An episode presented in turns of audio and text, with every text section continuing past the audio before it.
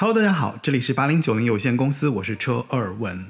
呃，上一期节目我们聊了聊陈奕迅从九五年到零五年一路以来成为歌王的历程，然后很多歌迷其实也没有听爽啊，甚至还有很多歌迷跟我举了手说陈奕迅有那么多好歌，然后只有那几首根本是不够说的。坦白讲，我自己也觉得有一点不够尽兴。那我们加多一期歌王专辑来在。呃，关于陈奕迅的这个后期的一些歌，我们再做一些简单的一些呃延展，就展开再说一说。然后就是呃，其实看到评论有人问我说，那为什么不称呼陈奕迅为歌神，而称呼为歌王？因为他是 K 歌之王啊。好吧，开玩笑。呃，在香港的时候，陈奕迅其实零三年开始被称为歌神接班人的，所以在。呃，二零零三年的时候是为什么呢？因为他成为继张学友之后，能在台湾金曲奖拿到男歌手奖项的这样的一个。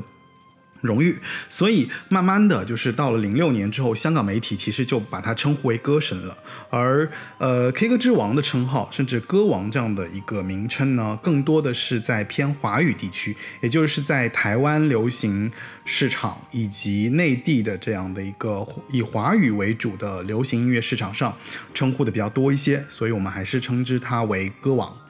呃，那今天我们要聊来聊什么呢？今天我们其实要聊一聊关于陈奕迅成为歌王的整个一路过程中的这个两条生命的动线。一条呢是他成为歌王，以及在歌王守擂的这个道道路上不断的与出色的这些音乐人合作啊，然后牢牢把握住了这样的一个时代的一个契机，或者说把或者说把握住时代的这个命脉，然后他创作出了不断的好作品，然后。稳固住了他在音乐上的一个地位。那另一条动线呢，其实就是他在生命中经受到的一些考验，这个有身体发肤啊、父母亲朋啊，还有一些时代的原因。所以，呃，能成为一个领域的一个时代之王，大约可能要经历的一个都不会少。所以今天就是我们这一期关于陈奕迅的 K 歌之王难回红磡的一期节目，也就是他成为歌王以后的一些呃轶事啊，包括一些专辑，我们可能会简单讨论一下。那这期节目同样是由 Liberton 小鸟音响呃独家赞助播出啊。其实这个特别有趣啊，最近有人说啊，就是就是。呃，八零九零有限公司是小鸟音响内部节目，啊，只能这么说，因为我是小鸟的工作人员，所以呃，我们在这个节目当中，我们会得到一个独家的一个优厚的一个条件，就是当你在小鸟的天猫商城，呃。呃，购买小鸟音响的相关产品，如果你输入八零九零关键词，就是在有一个条目，好像只要你输入八零九零这样的一个条目，那你就可以获得关于这个这个小鸟产品的一份礼品，价值九十八元。这个上期节目其实讲过了，我就不延展了哈。你干杯再举突然间相看莞尔。盘中透着那味意，大概今生有些事是提早都不可以。明白奇妙处，就像你当日痛心，他回绝一番美意。怎发现你从情劫亦能学懂开解与宽恕？也像我很纠结的公事，此际回头看，原来并没有事。真想不到当初我们也讨厌吃苦瓜，今天竟吃得出那睿智，越来越记挂。开始是挨一些苦，栽种绝处的花。行得艰辛的引路，甜蜜不知太寡。青春的快餐，只要求快，不理哪一家。哪有玩味的空档来欣赏细致淡雅？到大悟大彻，将苦咽的升华，等消化学沏茶，只供你觉得苦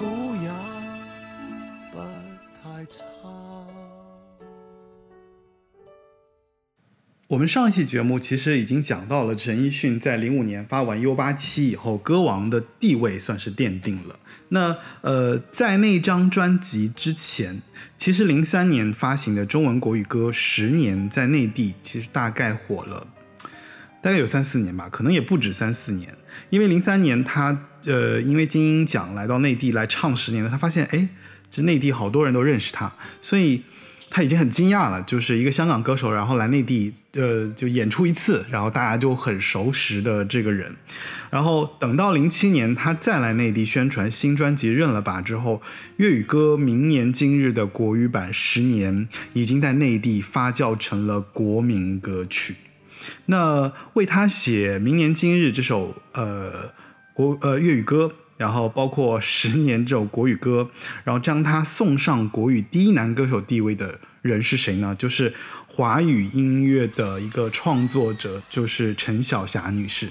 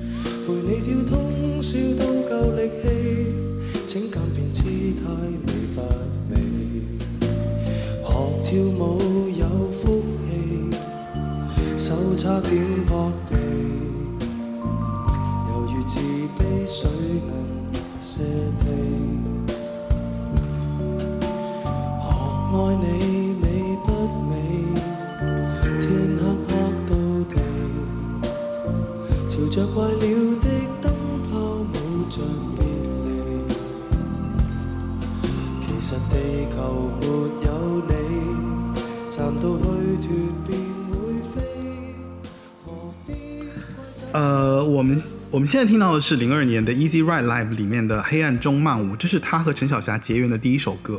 那这首歌其实发布在零一年大热专辑《Shall We Dance Shall We Talk》里面的后半张专辑之中。这张专辑因为有像什么《Shall We Talk》对吧这样的四台派台歌和单车那样的歌迷热门歌，所以这首歌其实基本上就被淹没了啊。呃，我们还记得就是陈奕迅去台湾的事情吧？就是他去台湾没有砸出什么大的水花，这个水花是因为他在那一年其实他的作品相对来说就是市场认可度一般啊，所以呃，但是他在台湾这一年其实积累的人脉，却是给他之后的整个音乐生涯当中积累了不少的强力的这个弹药啊。这首歌呢。其实是陈辉阳从陈小霞的 demo 里面选的。那陈奕迅当时听完就特别爱不释手，唱得非常用心啊。陈小霞听完后就觉得说，哎呀，唱得太苦了。但是呢，他又觉得陈奕迅唱得特别好，所以他其实是盼望着跟陈奕迅能够有再度的合作。所以，呃，隔了一年之后呢，他就把自己花了两个晚上写的一个新歌，就又给了陈奕迅。那这首歌其实后就是后来的《明年今日》，也就是大家都会唱的《十年》的粤语原版。啊，在交给陈奕迅之前，因为香港的这个收歌呢，它其实是这样，就是说它跟台湾不一样，它可能不是说我写了歌、写了词，然后给到音乐人去唱，它其实是有可能会先给到唱片公司一首我的曲子，就我的 demo，然后加了一些呃临时写写写好的词。那当时呢，其实就是呃陈小霞其实就写了同期应该写过七八首。啊，demo，然后给到他的女儿，然后他女儿就选了这首歌，给到了，说这首歌要给那个陈奕迅。然后后来其实这个事情还被他女儿笑说，就说你看我是一个铁嘴，就说他自己很就选了一首金曲啊。但是其实陈小霞就说了嘛，就是说呃他是很赞赏陈奕迅的唱功的，他觉得陈奕迅清水都能唱成鸡汤啊，呃，所以那。很显然啊，明明年今日就火了呀。然后明年今日，在英皇看来，那既然已经火了，对吧？他他肯定是要出一个国语版的。就是在我们上一期节目里面讨论到，就陈奕迅出了一个呃厉害的粤语版，其实他就会跟的一个国语版。那这个国语版其实当时在刚刚要出这个国语版的时候，其实陈奕迅是不乐意唱的，因为为什么？因为他觉得《明年今日》已经足够好了，而且《明年今日》已经他感觉他把所有的这个唱歌的情绪都融入到那首歌去了，所以他对于唱《十年》这首歌，他其实是不乐意的。他一开始是不想唱的，然后他还去跟英皇的人去 battle 啊，然后希望能够让陈小霞再给他写一首专门写一首新的国语歌啊，但是呢，他。最终还是迪波公司，也就是说，其实当时他还是歌手嘛，就是和公司的这个拗不过劲儿的这个状态，所以他纵使有一万个不愿意，但是他还是后来就是进棚唱了这个十年，很感谢他，就是怎么说 这个东西应该很感谢公司吧，就最后就说服了他，让他唱了十年，结果这十年其实就成就了他在内地的怎么说，就积累他在内地声望的这样的一首歌曲。呃，十年出完之后，那三年以后，陈小霞又再度给陈奕迅写了一首新歌。这首歌其实 demo 的时候，陈小霞是用女生的 key 来唱的，没想到就是陈奕迅最终决定用这个女生的 key，也就是他要压低八度来唱这首歌。这对于一个歌手来讲是非常冒险的决定啊！我们上一期节目其实听过陈奕迅唱的那个《黑夜不再来》，他的这个跨度，对吧？我们知道陈奕迅其实是有非常深厚唱功的这样的一个人，所以这个冒险的决定对于陈奕迅来讲，其实，呃，也可以理解，就是他肯定会挑战自己的唱功，他觉得，哎，这个第八度我可以唱啊，所以他在用他极有表现力的男男低音、男中低音吧。然后用他非常强的这个气息控制能力，唱了这首陈小霞。隔三年又给他写了一首大金曲，就就叫做《不如不见》。也就是说，其实也就后来成为了国语歌好久不见的这首歌。那这首歌其实后来还被称之为人生催泪瓦斯级别的神曲。其实这首歌也获得了很多歌迷以及其他歌手的热爱。那大家也都在翻唱这首歌啊，就说翻唱这首歌的时候，就是觉得说，呃，有好几个版本，就各种大家都很有感染力。但是其实没有一个版本，啊。能够和陈奕迅相 PK。我们回不到那天，你会不会忽然的出现在街角的咖啡店？我会带着笑脸。挥手寒暄，和你坐着聊聊天。我多么想和你见一面，看看你最近改变，不再去说从前，只是寒暄。对你说一句，只是说一句，好久不见。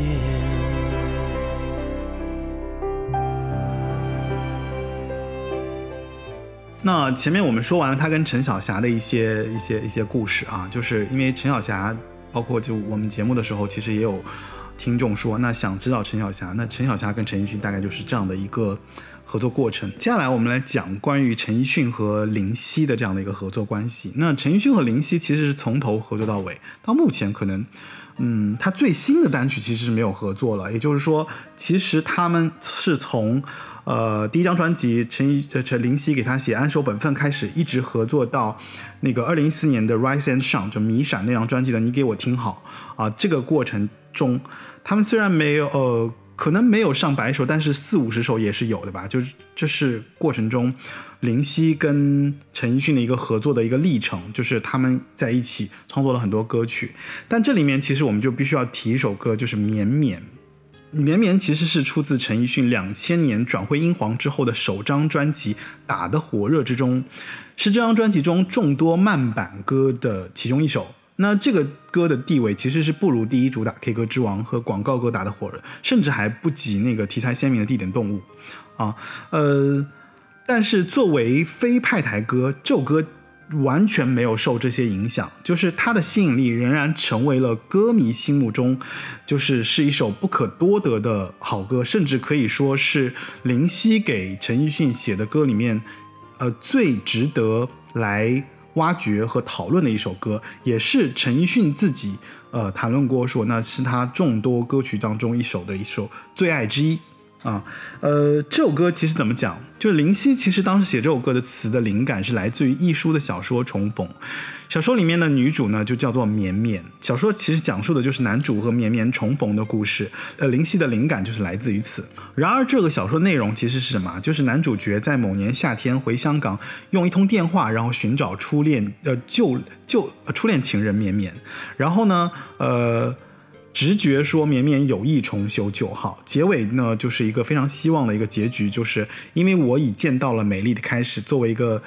呃，这个是它的结尾啊，就作为一个 open ending 吧，就是开放结局。其实没有讲他们是不是真的好。那这个内容其实跟绵绵这首歌在内容上其实是不是那么的吻合？就是其实他在这首歌里面所表达的意思是更惨烈的，就是我在拥抱过去的情人过程中，我拥抱不到这个人。那很多人猜测说，其实林夕在这里面其实就指代某人。这个某人，呃，我提一下，就是说，其实，呃，因为他们说粤语的里面的绵绵和明明有发音类似，所以有很多人猜测说，那这首歌其实也是写给某明的。然后在歌迷心目中啊。所以就是《绵绵》这首歌，其实，在陈奕迅的整个歌曲序列里面地位，你可以对比着说，那也就是林夕在给，呃，杨千嬅的。写了这么多钢琴歌曲当中的《再见二丁目》的这个地位是相当的，因为一首歌是在九七年，一首诗歌是两千年，所以呃，绵绵基本上是《再见二丁目》后面的一个创作，然后再联系到说呃林夕自己的故事啊，然后人林夕再引申出去啊，所以这首歌也成了一首陈奕迅早期歌曲当中的一首不可不提的一首经典歌曲。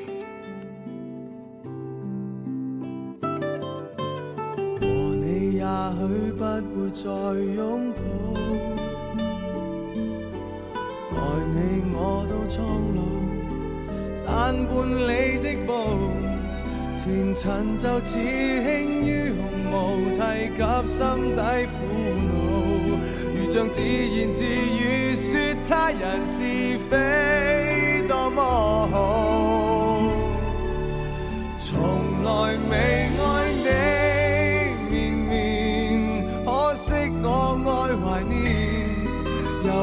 是代我伤心的唱片，从来未爱你，但永远为任何人奉献，从来没细心数清楚一个下雨天，一次愉快的睡眠，断多少发线。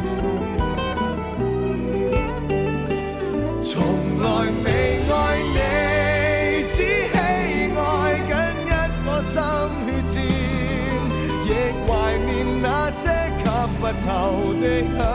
烟。从来未爱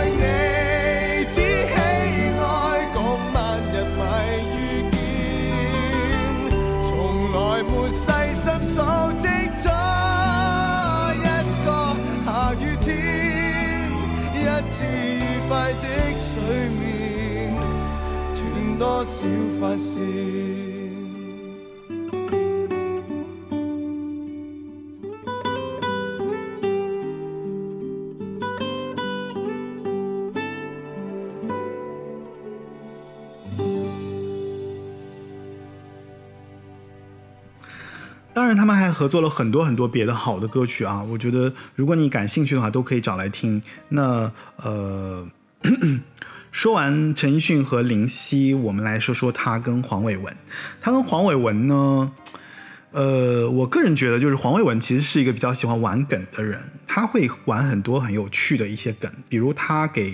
陈奕迅写了，就他在零五年到一零年期间，其实为陈奕迅写了四首歌，这四首歌分别是《葡萄成熟时》《人车志》《沙龙》和《陀飞轮》，是我们必须要提的，因为。为什么要提呢？就是这首歌被称之为呃玩物丧志四部曲，为什么这么说呢？就是黄伟文在三十六岁的时候，他决定给三十岁以上或者正在迈入这个年纪的男人写点什么，所以他就分别在这个期间写了这样的一个呃四首歌。这四首歌分别对应的玩物分别是美酒、跑车、相机、手表。啊，呃，尤其以沙龙和陀飞轮这两首歌是非常出色啊。那后面其实还有一首歌，呃，在这个系列完了之后，黄伟文其实还写过写过一首讲女人的《裙下之城》。那这首歌其实是，呃，其实被大家。统称为《玩物丧志四部曲》的男玩五部曲啊，但是后面这首歌其实是没有明确所指的，所以一般我们来讲《玩物丧志四部曲》其实就是讲这四四个美酒、跑车、相机、手表的这四首歌啊，葡萄成熟时、人车志、沙龙和托菲伦。也就是说，它的第一首是在 U 八七里面葡萄成熟时就出来的，然后慢慢的呃经过很长的一个序列的这个时间演化，然后在不断在后面的专辑中，黄伟文也给他写了这些作品。那黄伟文。其实除了这个玩物丧志，还有一个病态三部曲，像防不胜防、打回原形、十面埋伏这些，其实就被称这三首其实就被称为嗯病态三部曲啊。黄伟文就我讲了，他特别喜欢玩梗，他自己其实还有一个垃圾五部曲的计划，这个呢就分别给了不同的歌手，就没有给陈奕迅啊，比较比较可惜。但是陈奕迅翻唱了啊，然后我们来听一下，就是他的这五部曲分别是什么啊？就是呃。一九九八年卢巧音的《垃圾》，一九九九年傅佩嘉的《绝》，两千年彭羚和呃黄耀明合唱的《漩涡》，以及二零一零年容祖儿的《破相》。所以，那呃，我们在这里就是就听一下他翻唱的《垃圾》。如果我是半张废纸。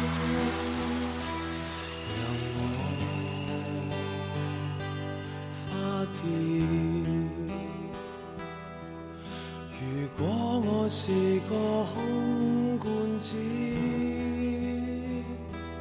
被你铁了心，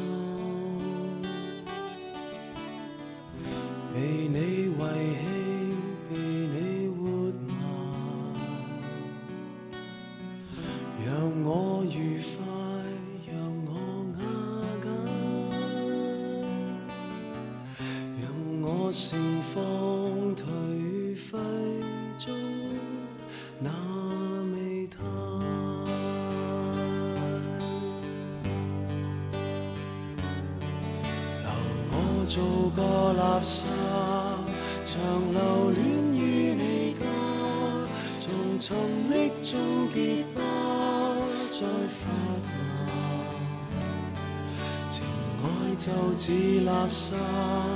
残骸虽会腐化，庭园中最后也开满花，被世界遗弃不可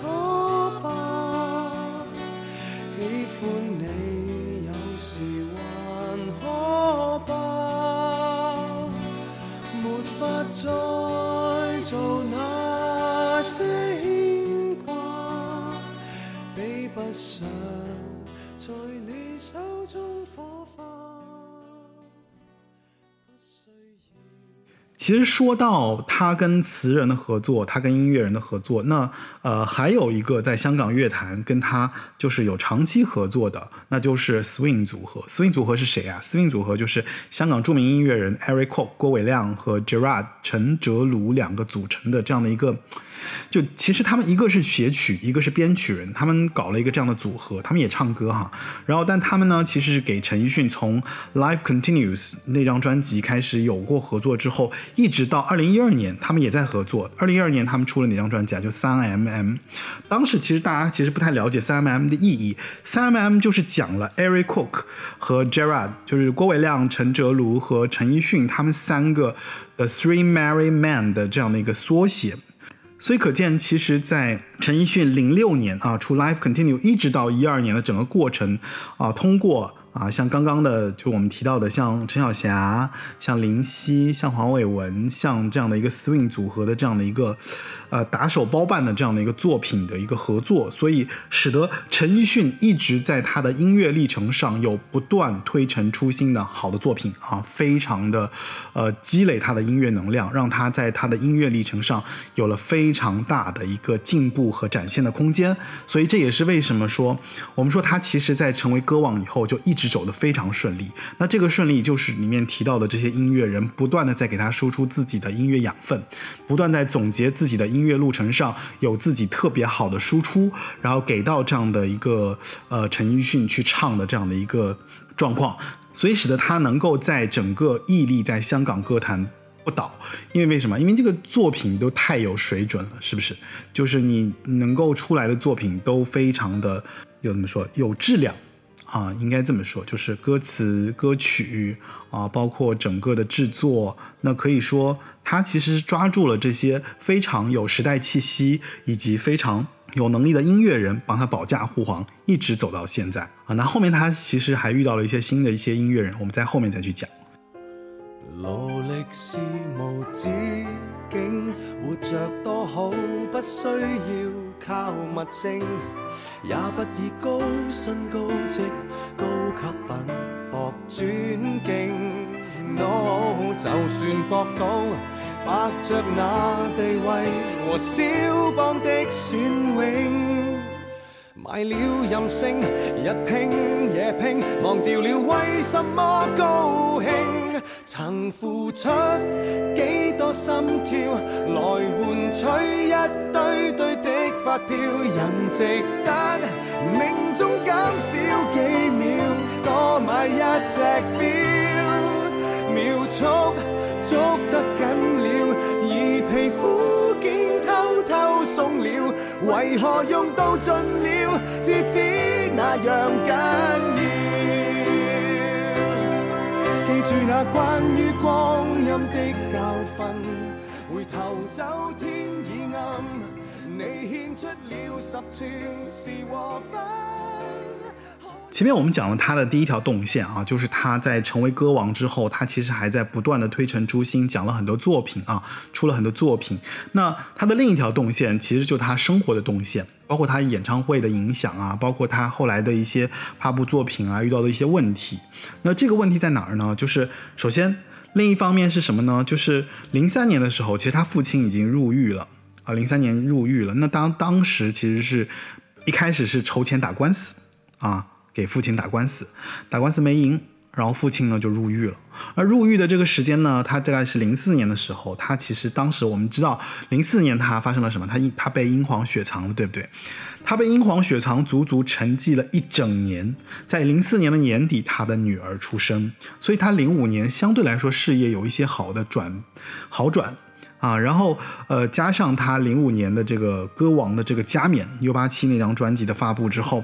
但是没过两年风光啊，没过没过两年风光的日子，他的父亲在狱中的这个岁月其实越来越痛苦。为什么？因为他父亲的身体越来越差，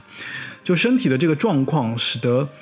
他其实很担心他父亲在狱狱中的这个这个情况。那果不其然，在零八年的时候呢，他父亲其实就查出了，他在监狱的时候就查出了患了肝癌。这个时候其实。正值他也是在呃事业的黄金期嘛，就是他光呃他成为歌王的这个黄金期，所以呃他为了筹钱给他父亲换肝，他其实在零七年到零九年之间，他的巡回演唱会《Essence Moving on Stage》一唱再唱，不断加场，整整唱了有四十四场。啊，这是中间其实后面其实中间应该是有十几场是在香港的，在香港红磡的，所以呢，后来其实他为了加多这一场去换，就是挣钱嘛，所以他筹了八百多万，因为这个演唱会也比较成功，就是说他筹的钱也让他父亲成功换了这个换了一个肝。无需要快乐，反正你一早枯死。如果有眼泪，只不过生理分泌。就算泪水多得可灌溉整片湿地，蒲公英不会飞。陵墓里伴你于一起。如果有再会，恐怕已经一世纪。回忆哄骗我，但凡失去也是美。用你一分钟都足够，我生醉梦死。如怀念也是有它限期，明日我便记不起。从未来再见，遗憾旧时不太会恋爱。愿我永远记不得，我正身处现在。从月球观看，难辨地球相爱跟错爱，三世书不会记载。前系我这半生。嗯，当然我我我觉得其实在他这个开始马拉松式的演唱会方式啊，就一直一直他在零七年开始基本上就是不停的在出演唱会，然后这演唱会每每一个演唱会基本上都是以两年为界限的。啊，所以你看他在那个这个几乎零五到零七年的时候，他嗓子其实已经有一些状况了。他在参加一些活动的时候，已经出现了一些嗓子的一些问题。直到二零一零年吧，就是那个 Door 那个张专辑，就是那个 Door Band 那个演唱会，然后他几乎在有有前第十场的时候，他几乎是呃沙沙哑的唱完了《浮夸》那首歌。啊，大家如果了解陈奕迅的话，都会知道，就是 Door The Door Band 那个演唱会的那个专辑，你去听，你会发现他的嗓音确实是很有问题，说明他身体已经出现了一些状况，就是他应该是疲劳过度啊，唱歌这件事情上疲劳过度。你看，因为父亲的事情，然后他又为了不断的在就是筹钱，然后就就拼命的在唱歌，拼命的在开演唱会。那说到 Door 呢，我觉得其实我们要延伸开去，简单讲讲，就是他在 Door 这个世界演唱会的时候，他其实是也是两年期间，即一零年到一二年左右，他其实是走遍了亚洲、美国、加拿大等非常多的著名的城市，包括最后去了伦敦。然后，呃，Door 是什么意思呢？Door 是来自于一个电影，就是《两生花》The Double Life of Veronica，就是呃维洛尼卡的双面生活。这个好像很有名的一部艺术电影啊，就是因为这个原因，所以他有了这个这个唱片呃这个演唱会的这个概念的这个创意。可是这个演唱会因为时间的延续太长了，以及我们后面会提到说他因为这个演唱会他还出了一张专辑啊，但是在这个过程中，他其实这两年其实一直在路上跟这个 The Door Band，它里面有十几个音乐人，包括像吉他手啊、乐手啊、乐手呃键盘 keyboard 孙伟明啊，还有像和声，和声就是我们知道岑宁儿啊，包括那个陈永谦。陈永谦也是他后来的一个歌词的一个创作者，就这些人其实都是在这个时间跟他形成了非常紧密的这个联系，所以，呃，不太清楚是不是 The Door 的关系，因为他两年一直在跟这些音乐人合作，相对来说比较新的这些音乐人合作，所以他在一二年再回来的时候，那我们前面说，其实一二年是他最后一张他跟 Swing 组合的一个合作啊，包括其实，呃，我们要知道，在一二年这张专辑里面，三 MM。黄伟文给他写完重口味之后，几乎就停止了。在一二年之后，黄伟文再也没有给他写过更多的作品，后面基本上都是全是别的人在给他写歌，所以这就有点微妙了。就是你很难说他在那个段期间，他所跟音乐人之间关系产生怎么样的一个变化。就是我们知道，其实从他 The Door Band 回来之后，似乎他的整个音乐历程以及他整个音乐合作的过程产生了一个很大的一个转折。就是你在这个过程当中，你发现他的合作的音乐人变了，啊，他的他的曲风也有一些调整。如果你要听过去的那个陈奕迅，也就是说当年那个在粤语金曲里面陈奕迅，基本上你可以在。一二年三 mm 这张专辑就看听到了尾声，就在这张专辑里面，其实你已经听到了陈奕迅最后的一些，就是还有当年呃香港粤语金曲氛围的一些歌曲。但是这张专辑之后，你会发现，哎，这个人稍微稍微有一些不一样了。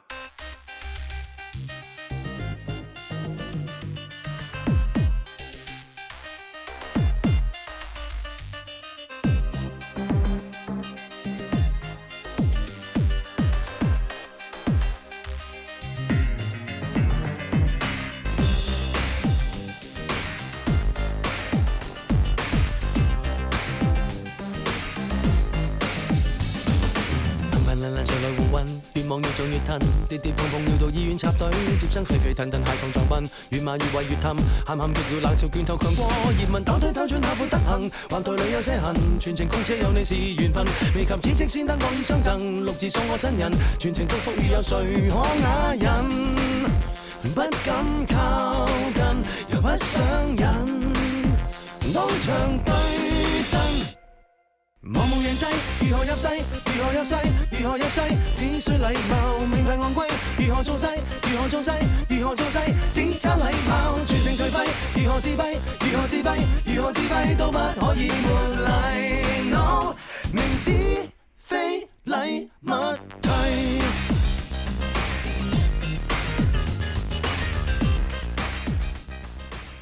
其实一二年开始，他就自己做 EAS Music，就他自己开始成立唱片公司了啊，自己开始发行，自己开始做专辑啊。那三 MM 也是他在跟就最后一次闪现，说我跟那个 Swing 组合的一个合作，就是郭伟亮对吧？陈哲鲁。那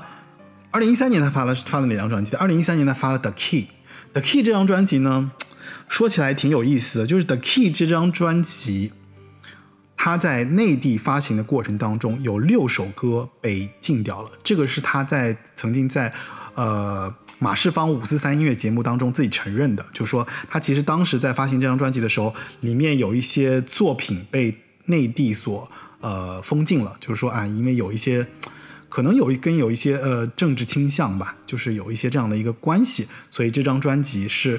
不太，当时反正二零一三一四年的时候，这张专辑其实是没有大的水花的，大家可能也不太听得到。那现在我们是听到了，只不过当时这张专辑其实是有很大的问题的。那这个问题来自于说，其实是有延续的。他从成立 EAS Music 的时候，他出了那个三 MM，对吧？我们说过三 MM。那三 MM 里面就是他当时其实呃刚刚开始合作的小克，小克，小克这个音乐人呢，给他写了那首《非礼》，其实在那个时候。就在内地掀起了一阵舆论风潮。大家说《非礼》这首歌呢是暗讽内地，因为它里面讲了一些歌词啊，说他的歌词讽刺内地人去香港不不够礼貌的这样的一个状况啊，引起内地歌迷的一个反噬，就说：哎，你你你你来内地市场，然后你唱的歌居然哦讽刺内地人的这样的一个歌，那你会有这样的一个延续。所以 The King 你会发现。就这个过程就很有趣了。The Key 里面有哪些专歌曲啊？像主旋律吧，听这个名字大家就有点敏感。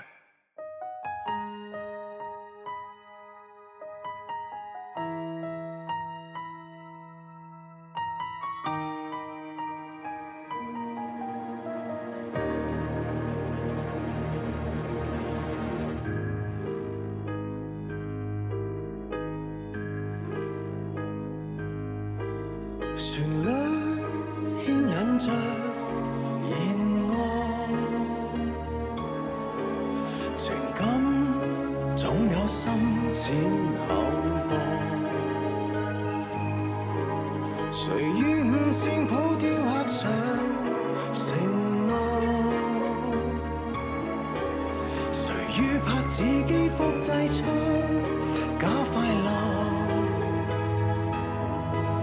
在最重要的一句好，大时代的小插曲，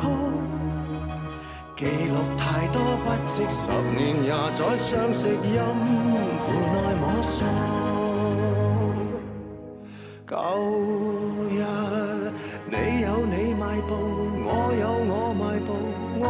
是蓝图，永不用切起沿途。你要我让步，我要你让步。旋律与音阶粉饰了愤怒。你有你道路，我有我道路。爱若是套路，再不用记起苦恼。你每个逗号，我每个问号，旋律此刻仔细有道。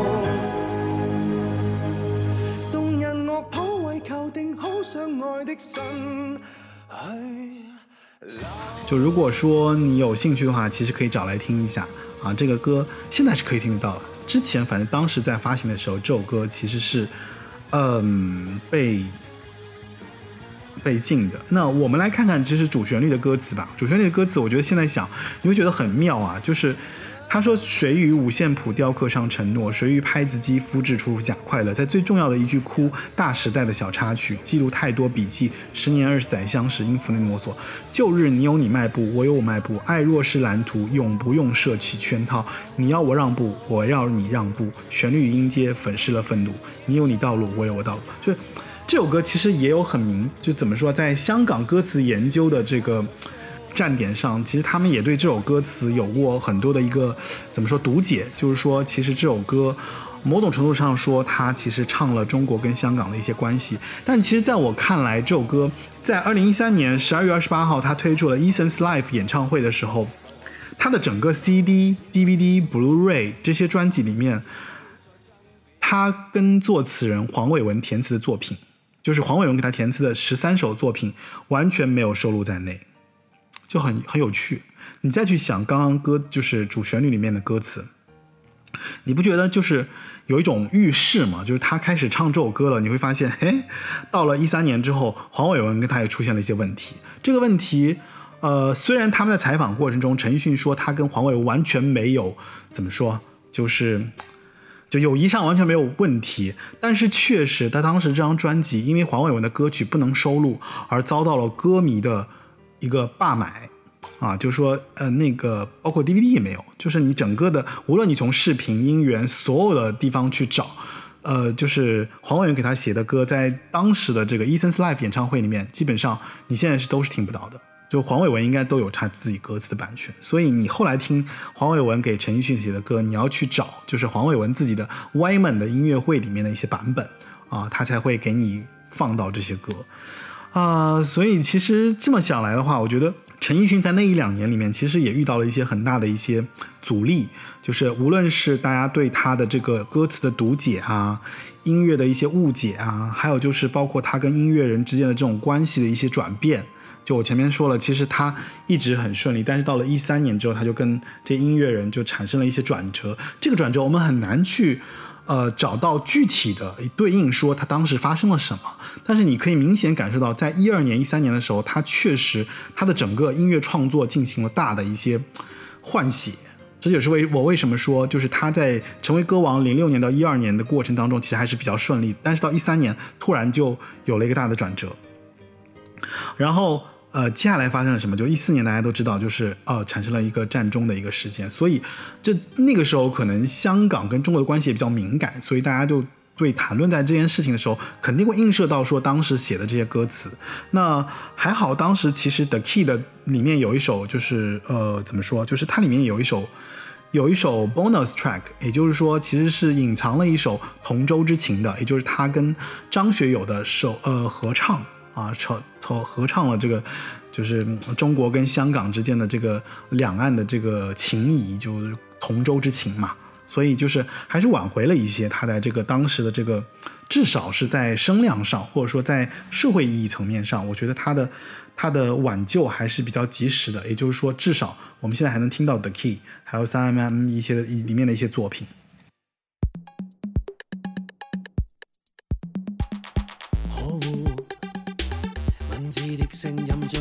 醒，三点钟起身失去反应，欧洲杯开波声势透顶，楼下是呐喊声，即场被判极刑，打沉睡魔的安宁，球迷大放大名，好嘈好嘈好大声。你继续交代你清凉，一把火，我要话报警，一把火，再议论更没法安静。好嘈好嘈好大声，越来越激酿成大火拼，你要叫让我话要清静，越来越激酿成大火拼，我要报复较大喇叭声，越来越激酿成大火拼，这个晚上各自各取名，越来越激酿成大火拼，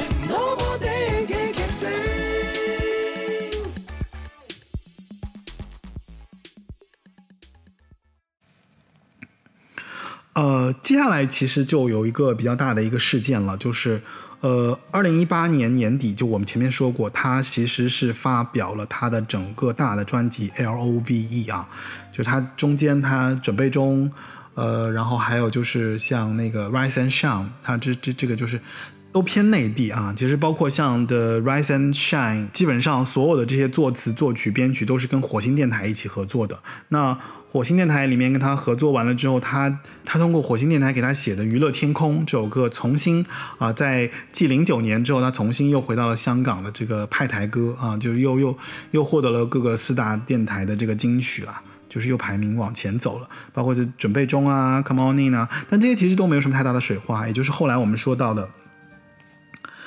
就是二零一八年，其实因为呃，Ethan and the Door Band 就他以这个 Ethan and the Door Band 这个名义推出了这个 L O V E 这张专辑。那他为了为了推这张专辑是为干嘛呢？就是他是纪念一零年到一二年他的世界巡回演唱会。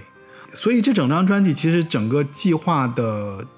历时了六年，很多歌曲其实是在当年巡演的时候就已经开始在录了啊，包括到最后他又重新再录。那可以说，我觉得陈奕迅在他的音乐人生历程中，这是一件他耗时时间最长啊，也最有意义的一件事情。那你想，他在一零年、一二年的时候在做这件事情，然后在一八年的时候，他又回过头去记录这件事情啊。一八年还出了这个 The Door Band 的这个纪录片，记录长片，大概有两个多小时啊。如果你要找的话，可以在呃在 B 站上可以找到这张呃这张专辑当时发布的一个纪录片。这个纪录片也好，这张专辑也好，都让他重新回到了这个比较高的一个地位，就是他的作品啊。但是这里面有一个很很难过的事情，就是陈奕迅在呃发布二零一八年这个专辑的同时呢，就一八年的时候，其实他的这个整个 The Band，就是他整个乐队里面的比较一个核心的人物，就是卢凯彤，他在一八年的时候他自杀了。啊，如果大家感兴趣的话，可以翻一翻一八年我们八零九零有限公司，就是感谢 Allen 存在过那张那那那一期节目。其实我们讨论了，呃，卢凯彤的整个历程和他的作品，啊，然后他在 The Door Band 就 L O V E 里面，其实卢凯彤给他写了《海里睡人》这首歌，这首歌其实还得了很多的一个奖项。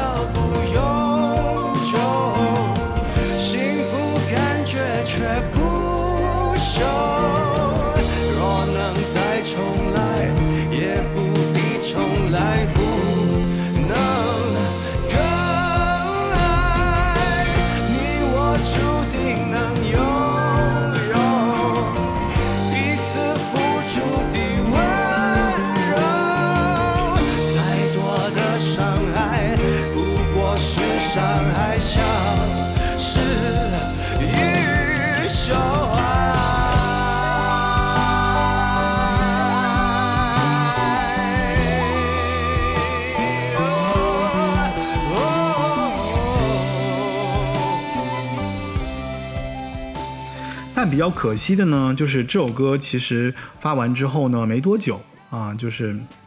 这个这个这个卢凯彤就就就就离开了啊。然后呃，每每有人访问到他说关于 The Door Band，你有下一步有什么好的这个计划的时候，其实。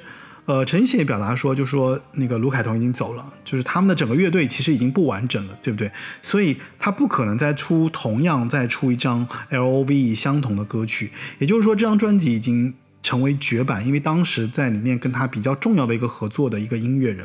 离开了这个这个世界。然后呃，有一件事情比较有意思啊，就是呃，当时其实，在发布会上，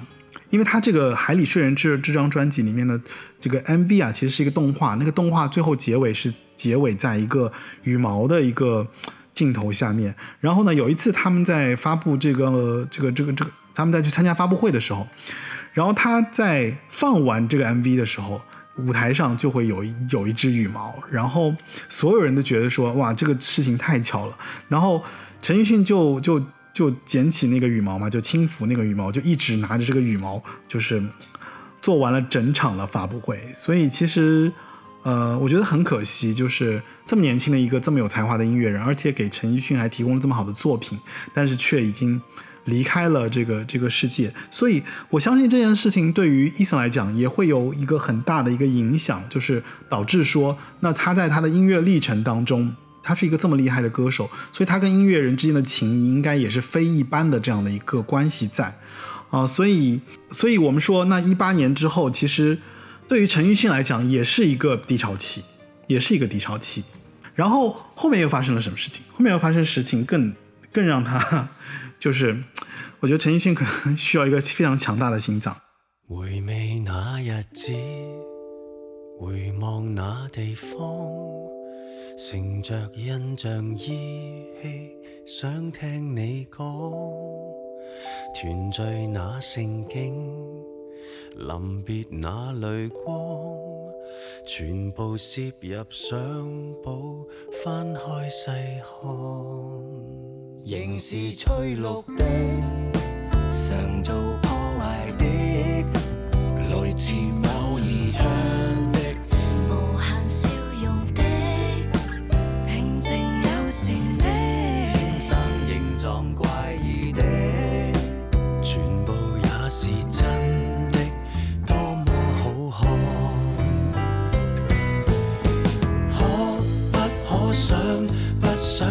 次见面？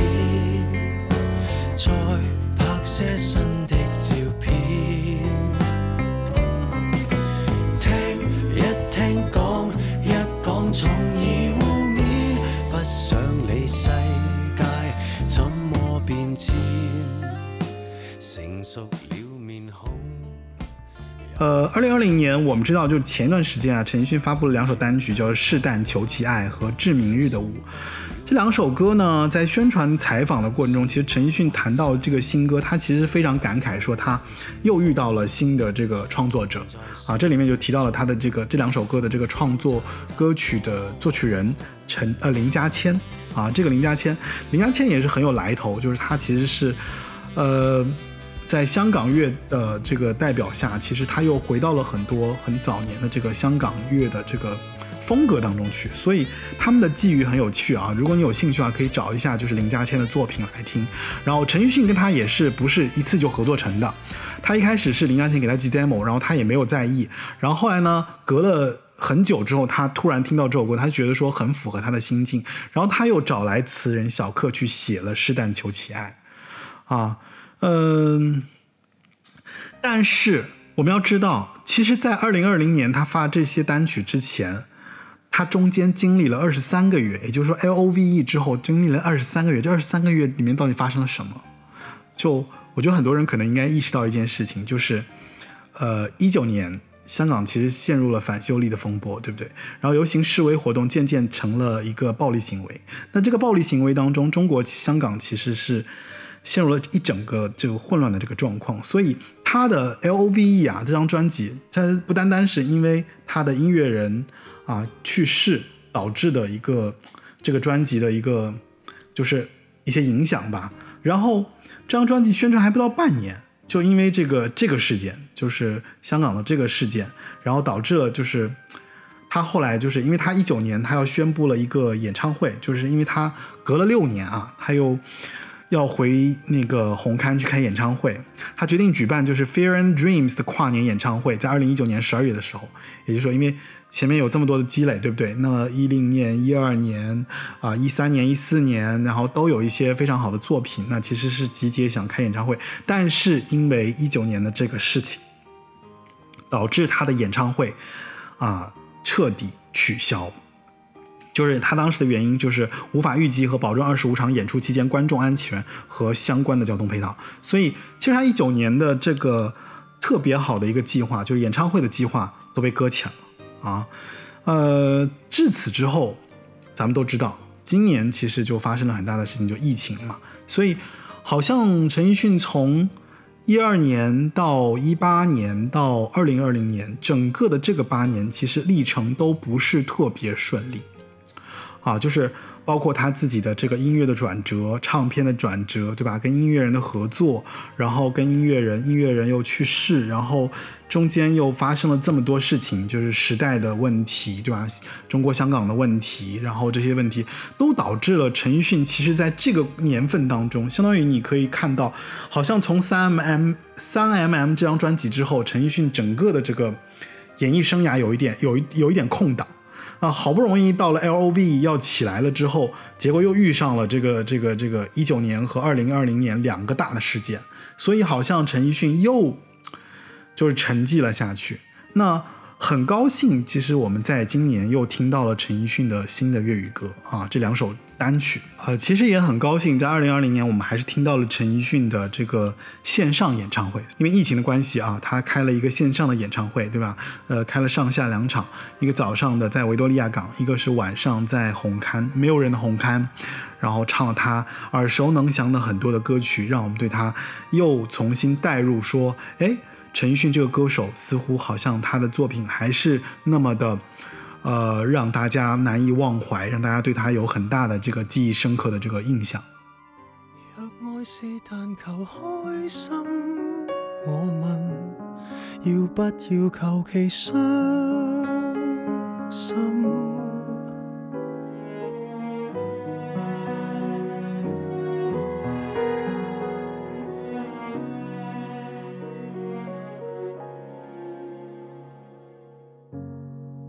尽半生不懂爱，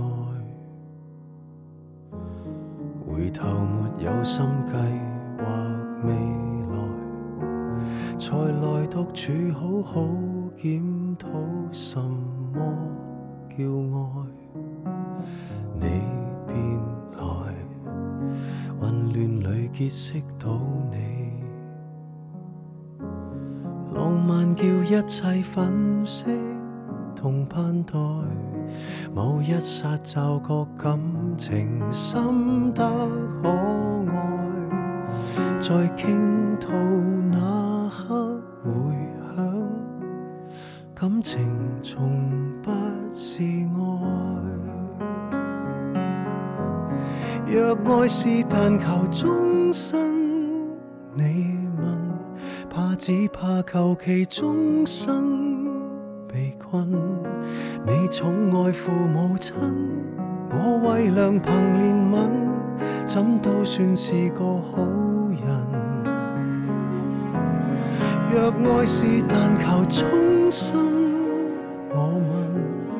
要不要求其忠心？纵双方理念多相同，却不相容。莫论配衬。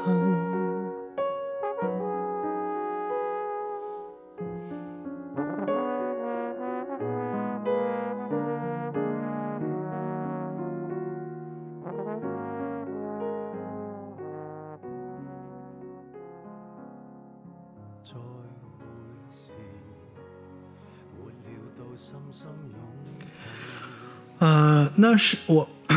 好，那接下来我们来说一下《试但求其爱》。《试但求其爱》这首歌啊，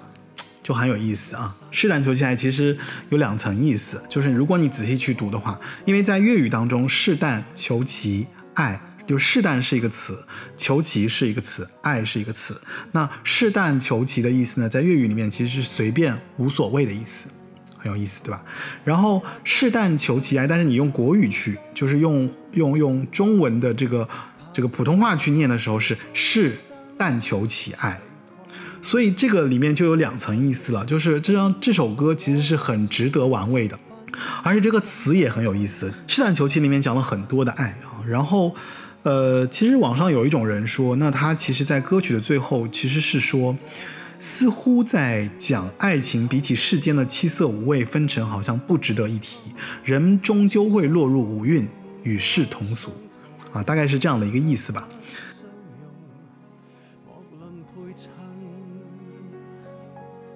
若愛是但求安心，怕只怕求其安穩。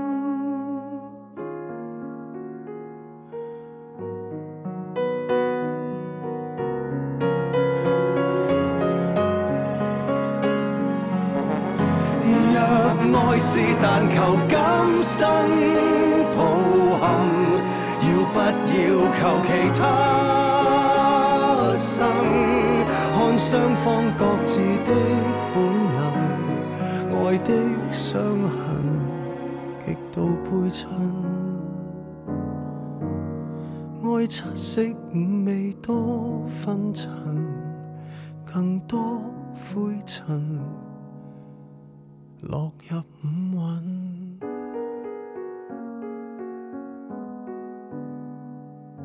然后五蕴这个词呢，又是一个佛佛佛家用语，就他其实有一句话叫做“观自在菩萨行深般若波罗蜜多时，照见无蕴皆空，度一切苦厄”。五蕴是什么？色、受、想、行、识。当然这也是我百度的啊，就是其实是他们用了一些佛学的概念在讲，就是说。呃，因为这些东西都会落入尘世，成为一切的苦厄。那合在一起是什么？合在一起就是这歌词里面提到爱的伤痕。所以你再去看他前面这个歌，就是“试但求其爱”，有一种感觉是什么？就“试但求其皆随缘”的这样的一个意思在里面。哦，所以我觉得其实粤语歌词呢，就是粤语歌，尤其是被陈奕迅唱出来，甚至咱们再去了解它背后的一些故事的时候，其实很有意思的，就是里面很有的挖，甚至你可以在里面听到很多很多的这个含义，甚至为什么在他一二年、一三年出的所有这些作品里面，又被所有人解读说他讲了就是中港关系，对不对？所以这个东西。嗯，也比较敏感，但是呢，粤语词确实，粤语歌、粤语词确实是很有意思的一个一个一个音乐作品。如果大家感兴趣，可以在我说的这个过程当中去找一些相关的这些作品，找来自己再去，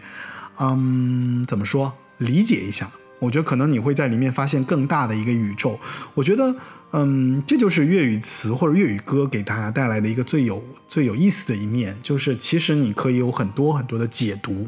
呃，不管如何呢，我觉得就是这后面的，其实整个历程对于陈奕迅来讲，其实是比较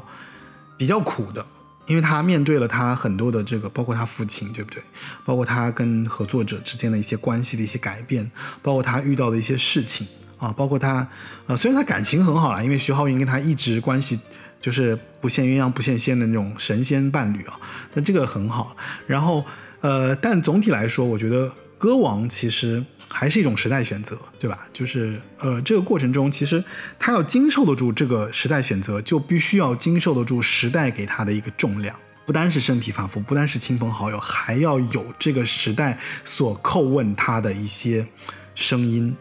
啊，所以一个歌者要从这个时代的缝隙里面走出来，我觉得他其实是要经历很大很大的困难的。他能够屹立在这样的洪流里面，我觉得对于陈奕迅来讲，他其实给了一个很好的答案，就是坚持下去。就无论如何，就不管你遇到多大的困境，或不管遇到多大多大难的困难，就是你都要从这个困难当中吸取。你对这些事情的理解，你对周围人物的理解，你对大家对这个事情的看法，然后重新出发，做出更好的作品来回报你的听众。我觉得这就是他最好的这个答案，也就是他为什么能够歌王一，他能够一坐再坐的成为歌王，对吧？就是，呃，基本上没有人能够代替他在这个时代里面的这样的一个位置。但是他其实比较可惜的就是，好像他也算是整个的末代歌王了吧？现在应该也没有人可以称之为能够接班陈奕迅的人，应该是没有。虽然我们说，呃，给陈奕迅写歌的这个林家谦啊很有才华，他也有一点要重新捡起当年香港乐的这样的一个辉煌的这样的一个一个音乐人，但是不知道他能不能经受得住这样的一个时代的一个变迁，或者他能不能在未来的岁月里面给我们带来更好的作品啊，是值得期待的。好吧，那其实今天我们就讲了啊、陈奕迅的两条生命动线，对吧？一条动线就是他不断的在做好的作品给到大家，一条动线就是他所受到的一些困顿、一些问题、一些时代给他的一些难题啊啊、最后就让我们来在他二零一五年的一首就是。他在一个无线电台唱的一首，后来也是出了专辑，就准备中他出了的一首歌叫做《无条件》，因为这首歌其实怎么说，蛮隽永也蛮永恒的，就是我觉得你听完之后，可能能够代表啊、我们去理解陈奕迅这个人，甚至能理解陈奕迅整个音乐历程中所发生的事件，以及他所呃提供的一些作品的一些更更深层的含义。啊，我觉得有很多的意义都装在了这个无条件的这个歌里面啊，就是其实就是坚持下去吧，无条件的坚持下去吧。好吧，那今天其实就是一期关于陈奕迅成为歌王之后的一个补充的一期节目。嗯，呃，八零九零有限公司其实已经上架了网易云音乐、Podcast 以及喜马拉雅，欢迎各位听众在这三个平台上找到我们的节目，订阅收听啊。我前面也说了，其实呃，所有的呃听众在收听节目的同时，如果啊，因为我们这个节目是由 Libertone 小鸟音响独家赞助的啊，如果你在小鸟音响的一个就是它的商城里面购买它的商品，其实是可以获得它的这个礼品啊，只要你提供八零九零字样。然后同时呢，还有就是呃呃，这个节目其实今年应该这一期可能会是今年的最后一期节目了啊啊！本来其实还这个月还有一期，那我本来是计划之中的，然后我自己还有一些呃怎么说，就是我要去做一个手术，然后手术完了之后，可能基本上就得在手术回来再来做这个节目了，可能都要一月份了啊。然后呃后面还会有更多的就是跟嘉宾的一些聊天的节目。那目前我的计划是，可能后面一期节目，呃，怎么说？就简单预告一下吧。应该如果不出意外的话，可能会是呃戴佩妮的一个聊天节目，好吧？那欢迎大家收听八零九零有限公司。那今天这期节目就到此为止，拜拜。我仍然會冷靜聆聽，仍然緊守於身邊，與你進退也共鳴。时日会蔓延再蔓延，某些不可改变的改变，如一些不要发现的发现，就这么放大了缺点。来让我问谁可决定那些东西叫做完美之線？我只懂得爱你在每天。潮流爱新鲜，当旁人爱标签，幸得伴着你我是窝心的自然。当闲言再尖酸，给他妒